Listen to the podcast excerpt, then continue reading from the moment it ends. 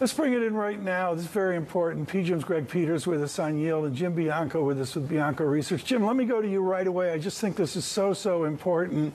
There's a sense of longer. I see a nominal GDP call out 24 months, which is not longer. It's that finally rates come in. Do you buy it? Uh, well, I buy the idea that you want to be looking at GDP, uh, nominal GDP, as being a benchmark for long term interest rates, but I'm not buying this idea that nominal GDP is going to fall to the levels that they think. If I was to describe, you know, this this confusion that you, we seem to have about this Fed policy, it's they're almost arguing that nothing of significance happened in 2020 and that we're going to return back to normalization, in the word we like to use that's replaced transitory, and go back to something between 2010 and 2019 where we can have you know, two, three, two and a half percent real growth, one percent to two percent inflation, four percent um, nominal growth, and that would bring everything down, and you'd have Goldilocks forever. But I'm not so sure that that's the case. I think that the economy has changed since the shutdown restart in 2020, and the Federal Reserve is still struggling to come to grips right. with that, and they're still thinking we're still in the last cycle. Greg, you've got to work with real money here. The decision to extend duration, to find the belly of the curve, all the other professional stuff you do at PGIM. Does the language and the nuance of the forecast and the dots, does that change your conviction in what you're doing with your portfolios? Well, I would say that we're finally getting what we've been thinking for quite some time, and that is higher for longer, right? The markets have been raging against this notion that rates will remain high. All the forward curves are pointing down, the dot plot pointing down. So I think this really throws cold water on that. And so for us at PGIM, you know, we really think it's a higher for longer. Uh, we never felt the need to jump into duration. Um, you know, maybe it's closer to that now, uh, but more in the back end of the curve. So Look, I mean, I think the Fed delivered exactly what they wanted to uh, provide a hawkish uh, sap that allows them to speak more dovishly and perhaps not move rates higher here. Greg, it's not just the high for longer message that jumps off the page of the SEP. It's the growth inflation mix looking out a year, two years, that they believe you can get back to target 2%, and unemployment's going to drift higher, maybe to 4%, and basically stop there. Greg, that has big implications for how you invest elsewhere, beyond rates, bonds, and to credit. Is that your outlook that basically we can achieve back to target inflation, barely shaking up the labour market in any way, shape, or form? Well, it is very aspirational. There's no doubt about it. I mean, that is a Goldilocks type of uh, uh, outlook. If you have an environment where you know rates remain uh, higher, but growth is quite robust and inflation's coming down, I think that is a fantastic investing backdrop. I do think we're pretty close to it. The challenge, of course, on the table is all these different uncertainties and cross currents, and that has not uh, gone away by any stretch of the imagination. So, you know, we need to take these these forecasts with a grain of salt. There's no different than you know our own forecasts, right? They're uh, uh rife with with uh, uncertainties, but you know, I do think there's a distinct possibility here, at least directionally, and um, you know, I feel pretty good about the outlook. Jim Bianco, do you feel pretty good about the outlook? Uh, you know, if we're talking about the outlook about the Fed, um, you know, I have my issues with it like everybody else. But to feed on something that Greg just said, let's be real. We all have forecasts, and most likely they're all wrong. But that's okay because we're not being expected to predict the future. The key is whether or not we can adjust. We can see that, okay, the data is coming in not as we expected, and we need to adjust these forecasts. Now, the Federal Reserve in the last couple of years has not had a good track record on that. We can all remember transitory. And what I'm afraid of with this Goldilocks forecast is when the situation comes in that it's not panning out, they're going to dig in their heels and continue to say it will and they might wind up making another transitory type of mistake in 2024. I'd like to see Chairman Powell, you know, show some flexibility with these forecasts to say, look, this is what yeah. we think now. But if the circumstances and data comes in soon, that's out the window and we're going to adjust. And that, like I said, that is okay. That is what you should do with a forecast, not yeah. just keep at it because you're afraid of some embarrassment of having to change it. Uh, Jim Bianco, the laureate Paul Krugman, with a wonderful essay on disinflation, and he really emphasized what the Fed doesn't look at, which is plain vanilla inflation. Are they just miss in the fog of London, in the fog of Washington, the fog of across America? Are they missing a disinflationary tendency in place? Uh, I don't necessarily think they are missing a disinflationary tendency. I happen to be in the camp that inflation on a year over year basis, I'm talking about headline CPI, has bottomed for the year.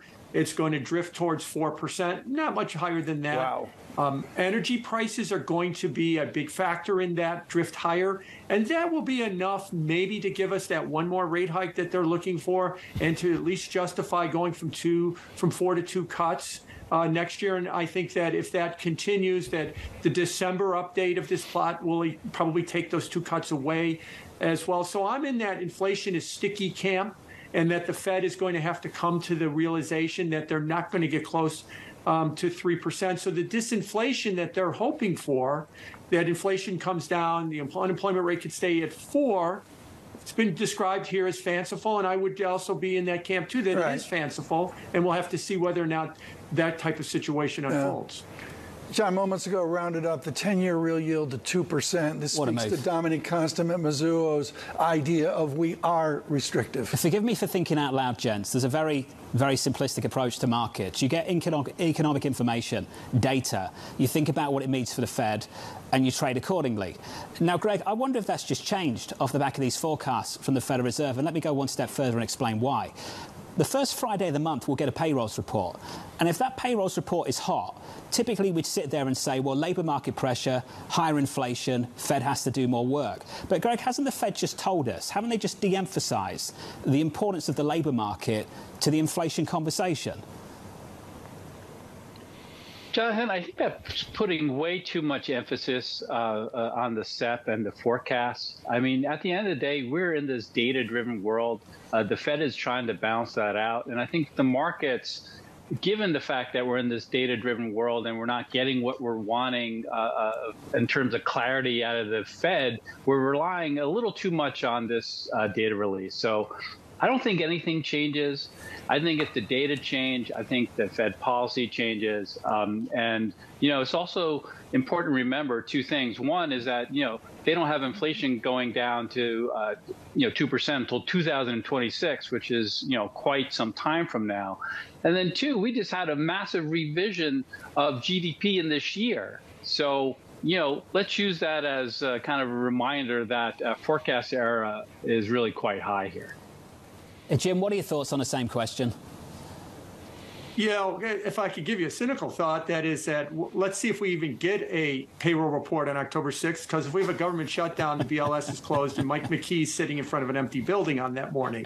So, leaving that aside, I, I, do think, though, that if you're talking about the payroll report, the consistency about it has been it's been much stronger than we've been looking at for the last 14, 18 months or so.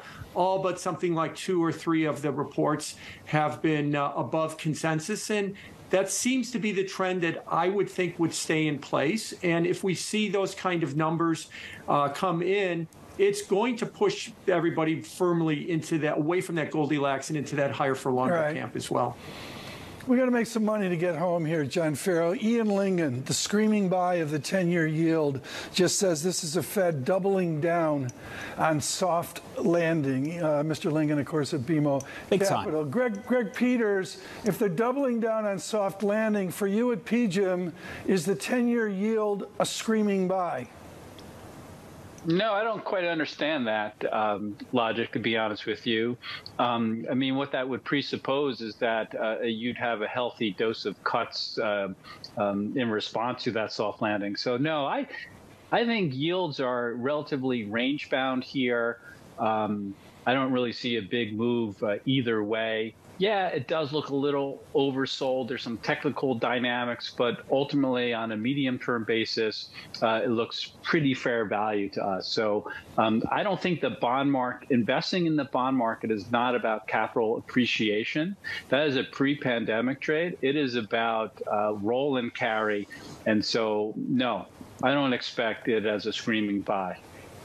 With that in mind, Greg, if there's a pool of money, people sitting at home right now, they're sitting on the front end, they've been told by a couple of people that they should worry about reinvestment risk in the next six months and allocate accordingly further down the curve. Are you saying relax, patience, you find where you are? Yeah, so I've been saying that uh, the uh, the whole time. No one wants to listen to it, right? I think there's been this tendency to jump back into the pool because these, you know, higher rates are going to evaporate. What the Fed has told you today, what the markets are finally starting to respond to, is that no, these rates are uh, actually around here for a while. So. Um, yeah, so I don't think there's any Yeah, reason to rush, and so we like duration, but we wouldn't go hell's bells. Sorry. And then let's fold this into Jim Bianco. I I mean, John, it's just simple. Bianco was way out front with this idea of defining what longer looks like with a 10 year yield, and he's in the camp with Greg Peters. Hey, Jim, this was great. Jim Bianco, together with Greg Peters. Thank you, guys. Going into this Federal Reserve news Smart. conference with